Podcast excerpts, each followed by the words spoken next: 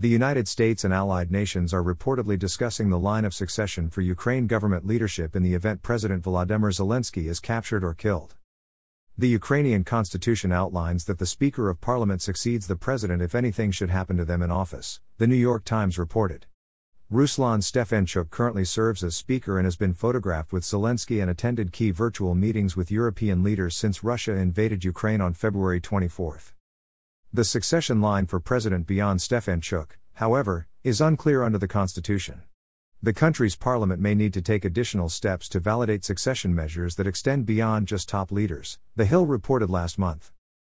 Ukrainian officials have meanwhile said they are focused on winning the battles against Russia instead of working on the line of succession.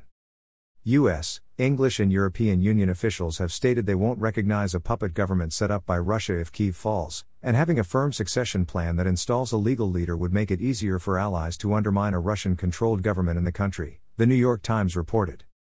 Every two days, information comes out that I have fled somewhere, fled from Ukraine, from Kiev, from my office. As you can see, I am here in my place, Andrei Borisovich, Yermak, is here. Nobody has fled anywhere.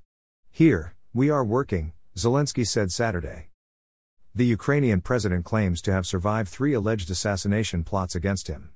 A group of Chechen special forces was sent to eliminate our president but was destroyed directly, according to a telegram post published by Ukraine's Center for Strategic Communications.